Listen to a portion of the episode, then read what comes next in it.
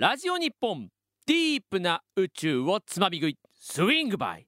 ポッドキャスト2023年12月14日放送分です。お楽しみください。FM924 AM1422 ラジオ日本ディープな宇宙をつまみ食いスウィングバイ。FM924 AM1422 ラジオ日本をお聞きの皆さんこんばんは。JAXA 国立研究開発法人宇宙航空研究開発機構のディープ担当技術者をしております。深海のような深い青が似合う男藤平光一です。高分解農化が進む人工衛星の観測センサですがかなり熱に悩まされていることをご存知でしょうか？特に困るのが鏡の熱変形です。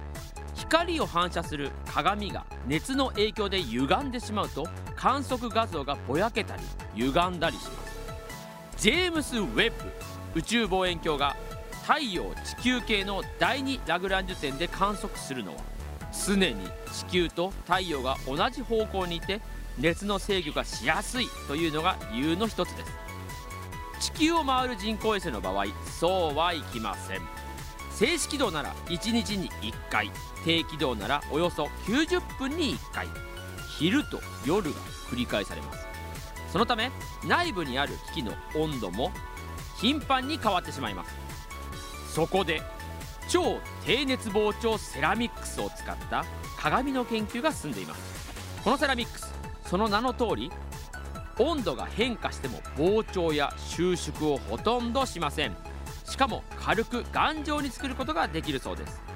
熱で変形しない鏡もできるので熱制御が難しい軌道でも今までよりももっと詳細な観測ができると期待されています。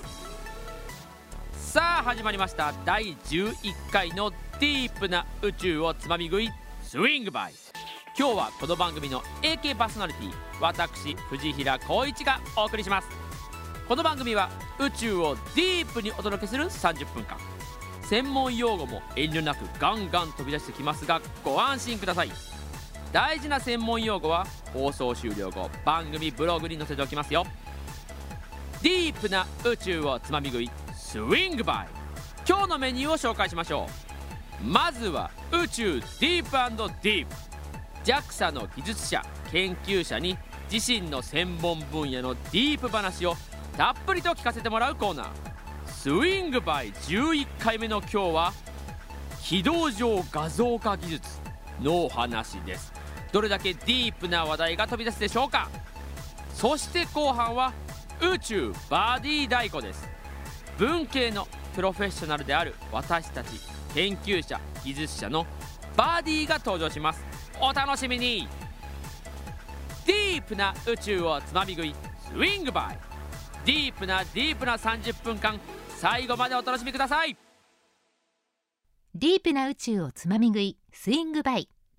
この番組はプロ家庭教師を全国に紹介する家庭教師アルファネクサス。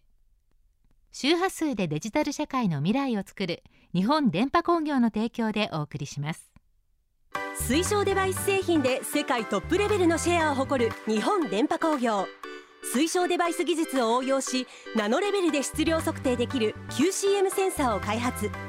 宇宙でのアウトガスによるコンタミネーション問題の解決に貢献します。詳しくは日本電波工業で検索。ディフェンディーディフェンディー宇宙ディープディーディープエンデ deep and deep and deep and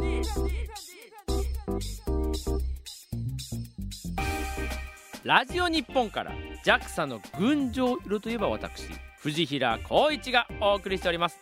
ディープな宇宙をつまみ食いスイングバイ。最初のコーナーは宇宙ディープディープです。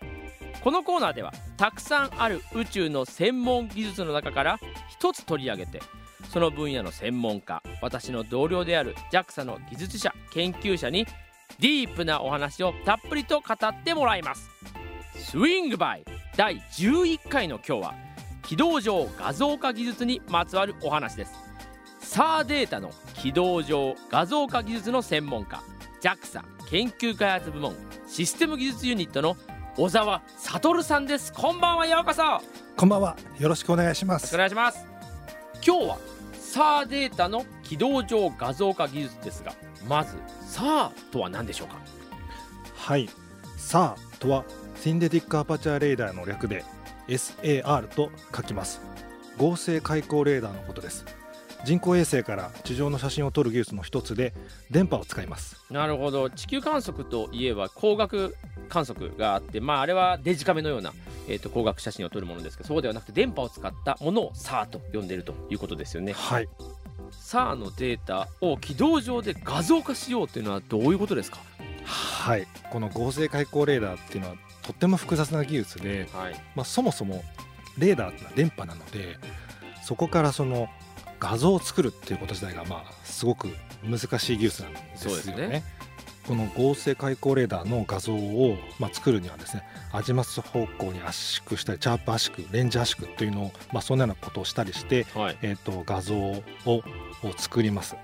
で最初にですね、まあ、地上でというのかな PC を使ってエイロスとかエイロス2がえー取得したデータを画像化するプログラムを作ったんですけど、はいまあ、そのプログラムで画像を作ると、まあ、20分か30分最初の頃はかかりました。はでそういう信号処理を繰り返してやっと1枚の画像になります。それでさらにですねそのエイロス2の後継である先進レーダー衛星っていうのを立ち上げた時あに、はい。データをですね地上に下ろすのがすごく大変だということが分かりました。人工衛星が地上に下ろせるデータっていうのはすごく限られてるんですねですよね、はいいつの時代も衛星観測は通信との戦いですはい、そのその通りですね。衛星側にデータを貯めるというのはなんとかなるんですけれども、まあその貯めたデータを下ろすというのはすごく大変。どうやって地上に下ろすかということが問題はいでした。で一方でですね、そのデータすごく大きいんですけれども、データの中に情報どれぐらいかっていうのを考えます。はいまあ例えばですね、広い海に船があることを考えます。はい広い海のデータっていうのは数ギガバイトあるんですけれども、はい。その中に船がまあ例えば23個あったとしますと、もうほんのちょっとしかない。数キロバイトぐらいしかない、必要なのはまあ船がいるというその船の画像というかデータであって、は全部じゃないよとですね。そうですね。はい。地上にデータを下ろすのが立足になるんであれば軌道上でデータを画像化してしまって、船の部分をまあ画像化してその部分だけを地上に下ろしてくればいいと。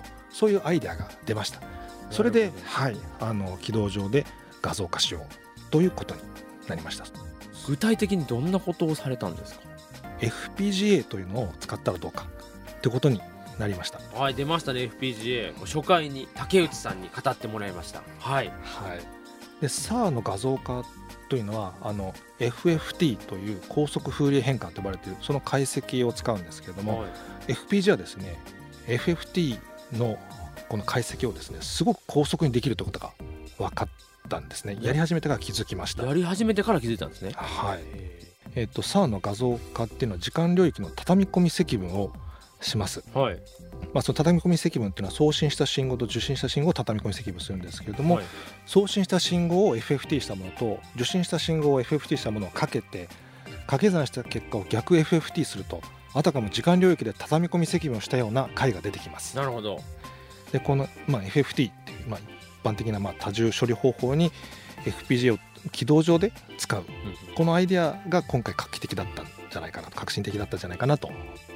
4年前のトリオド・モルゲンの宇宙ドゥードゥルドゥの時は開発できたというタイミングだったかなと思いますその後どうなったんですかはい当時、えっと、開発したあの画像化装置は JAXA の L バンド SAR であるエイロスやエイロス2への搭載を、えー想定していました。はい。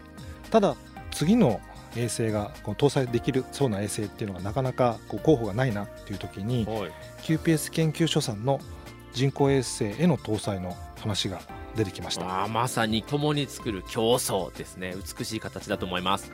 そこでですね、えっと、JAXA で開発していたその、えっと、L バンドサー用のフリップを、えっと、QPS さんのあの X バンド向けに、まあ、小型衛星向けに、まあ、作り直してます。作り直して、はい、試験して開発をし直してます。そうかそもそも JAXA の SAR は L なので、えー、と QPS さんの XSAR とまた違うので作り直し改良が必要だってことですね。そうですね。はい。なるほ FPGA っていうのは、まあ、書き換え可能なデバイス、はい。ハードウェアなんですよね、まあ、そこがまあ構想しましてその L バンド向けに作ったハードウェアをまあ書き直して X バンド向けにすることができました、どなるほど。はい、で今回ですね今年の6月に QPS 研究所さんが、えー QPS-6 号機であるアマテル3を打ち上げたんですけれども、はい。そこにですね JAXA の軌道上画像化装置フリップが搭載されて打ち上がってます。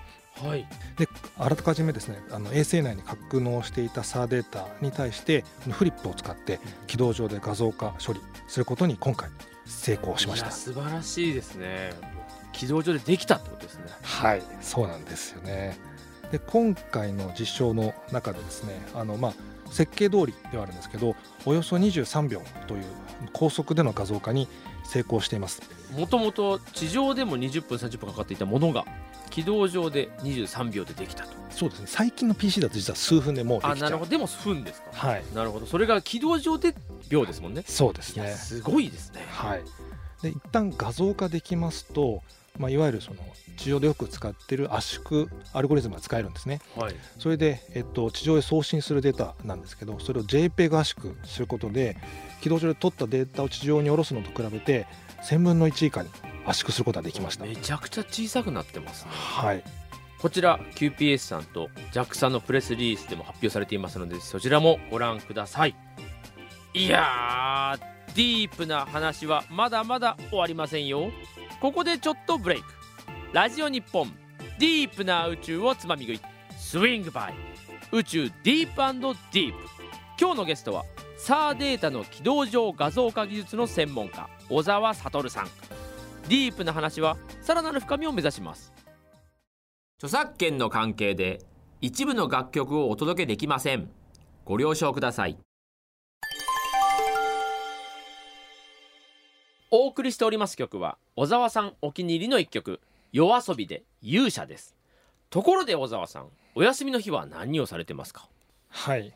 最近はですね子供が2人とも受験なのでそうなんですね、はい、子供の塾やあの勉強などを見たりしていてその対応でかなり大変です、うん。その割には結構日焼けしてるように見えるんですがはい、お昼休みにサッカーやってまして、はい、昼休みそサッカー盛んっすよれね。ではい、楽しいですね。筑波宇宙センターもみんなやってるイメージがありますけどね。すごく楽しいですね。そんな JAXA 研究開発部門システム技術ユニットの小沢悟さんと宇宙ディープディープをお送りしております。さて小沢さん。サーデータの軌道上画像化技術ではこれからどんなディープが待っていますでしょうか？はい。まずはですね今回、えっと、人工衛星キューペースさんの人工衛星アマテル3で取得したデータを、えーフリップで処理して画像化する技術っていうのを継続して実施していき、はい。えっとまあ、この技術の、まあ、評価を一旦したいと思っています。なるほど。さらに良くしていこうはい。と、はい。それからですねフリップというのは、まあ、単に画像化をするだけですので、まあ、あの画像化をしたことでいろんなミッションに使うことができるんですけれども気象観測データが早くユーザーに届けばいい。あとはその防災や災害被害の軽減に、まあ、役立てていきたいと考えています。なるほど。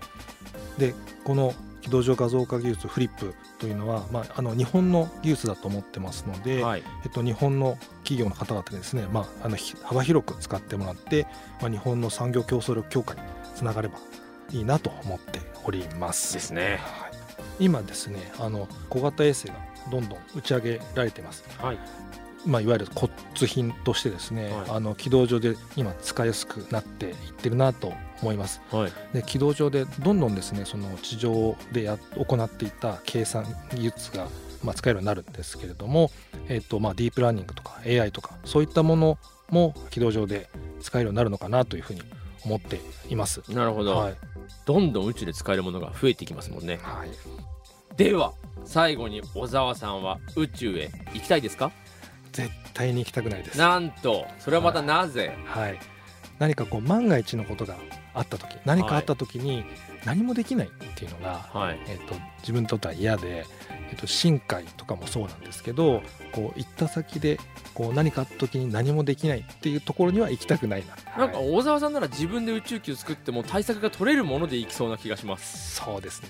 でも、まあ、あの基本的には宇宙に行くよりはあの家で家族と 過ごしていたいなというふうに思ってます。意外でした。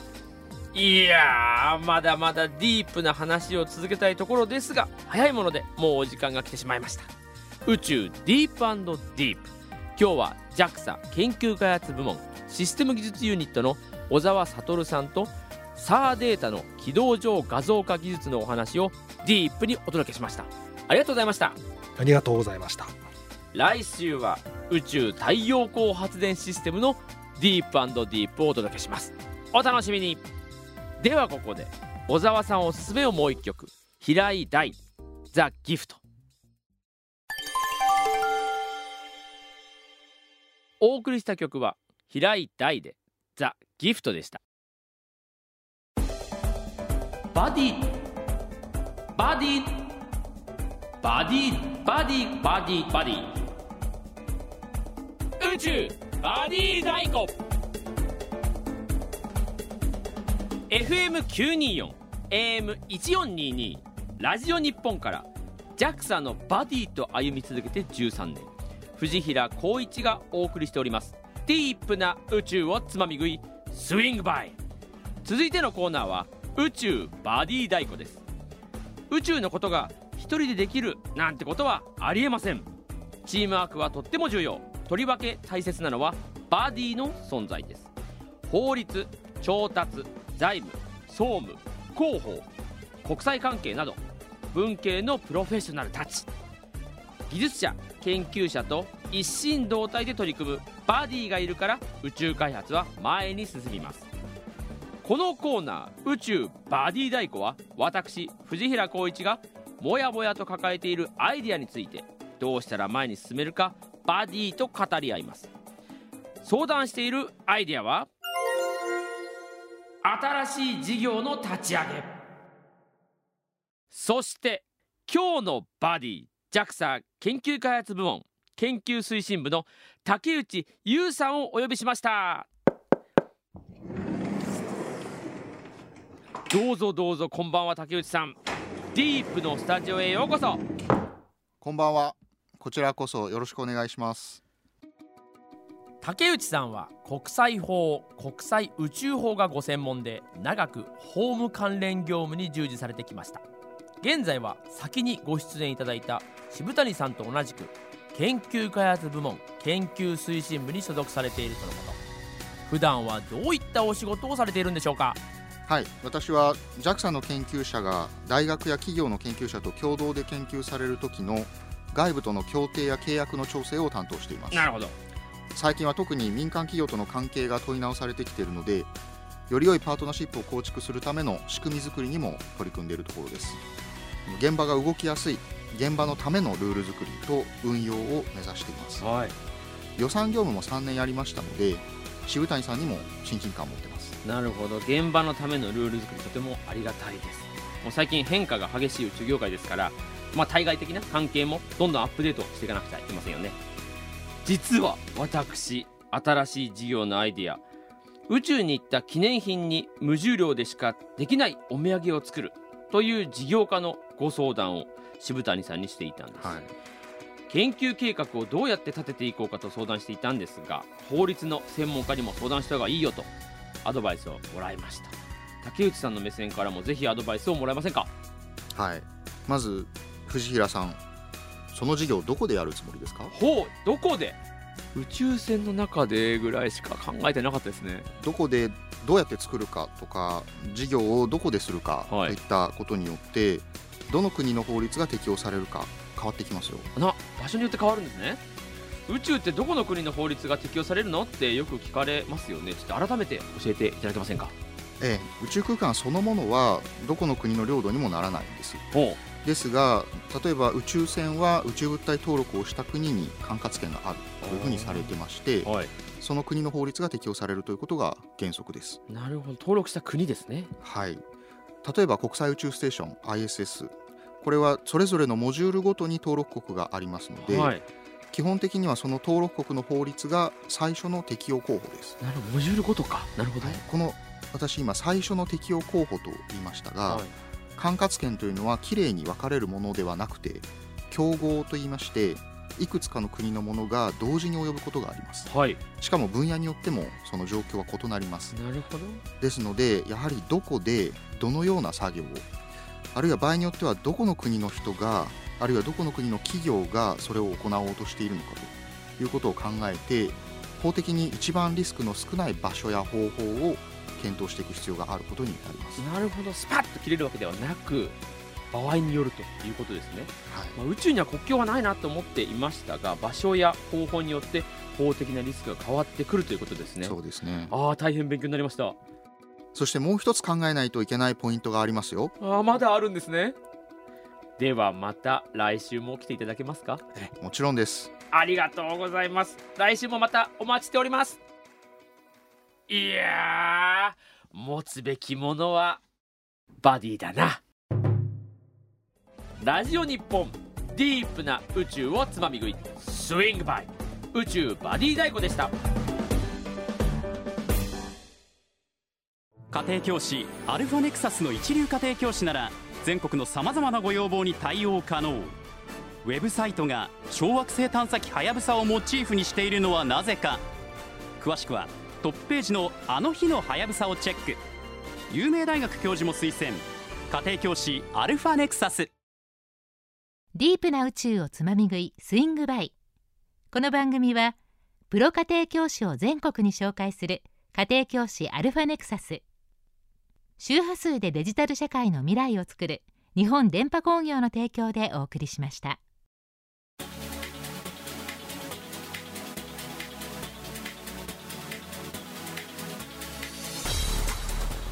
FM924 AM1422 ラジオ日本ディープな宇宙をつまみ食いスイングバイ。お聞きくださいましてどうもありがとうございました。今日のディープディープでお話ししましたが JAXA が開発した技術を民間企業が使う。これはまさに理想的な共に作る方の競争事例かなと思います。今後どうなっていくのかぜひ活用まで追いかけていきたいなと思っております。さてリスナーの皆さんから X 旧 Twitter でメッセージをいいております。ピッカリンさん。衛星使って面白いことをやる人をどんどん増やしていきたい。これはそうだね。Y も頑張らないと。これは第8回放送のソフトウェア技術大久保さんのディープディープをお聞きいただいた時のメッセージですね。アイデアは生ものなので速やかに試したいというふうに思います。それが宇宙業界でできるようになってきたってことはかなり新しいことなんじゃないかなと私も思います。ピッカリンさんありがとうございます。続いて凱旋門さん。宇宙とお土産欲しい。最近は NFT でもいろんな取り組みあって面白いですよね。これは宇宙バディ太鼓をお聞きいただいた時のメッセージですね。実はこの夏能代銀河フェスで JAXA として初めて NFT に取り組んだの皆さんご存知ですか？新しい技術はまだ使ってみないとやっぱりその技術の特性とかが分かんないのでまず新しいものに取り組んでみるってことが大事なのかなと私は思います。凱旋門さんいつもありがとうございます。またなおくんさん余白さんソロビア連邦さん他の皆さんからもメッセージをいただいております。本当にありがとうございます。さてディープな宇宙をつまみ食いスイングバイではリスナーの皆さんからまだまだメッセージをお待ちしております。感想や質問をどしどしお寄せください。メールアドレスは deep.jorf.co.jp deep.jorf.co.jp です。もちろんディープはラジコでもお楽しみいただけます。エリアフリーなら全国どこでも聞けちゃいます。ラジコエリアフリーもスイングバイで皆さんのお耳に大接近。専門用語がアップされるウェブサイトも合わせてチェックです。番組のホームページをご確認ください。X 旧 Twitter は「ハッシュタグ宇宙つまみ食い」をつけてつぶやいてください。宇宙は漢字つまみ食いはひらがなです。そしてこの番組はいつでもどこでも楽しめるポッドキャストでも配信します。Apple Podcast、Spotify などのプラットフォームでディープな宇宙をつまみ食いで検索してください。今回の放送分は金曜日に配信予定。アップしたら番組公式 X 旧 Twitter でお知らせします。あと JAXA 研究開発部門のウェブサイトにもお越しください。www. 見解 .jaxa.jp です。FM924 AM1422 ラジオ日本ディープな宇宙をつまみ食いスイングバイ。お相手は私この番組の AK パーソナリティそして JAXA のディープ担当技術者の藤平光一。今日のつまみ食いはここまで。ごちそうさまでした。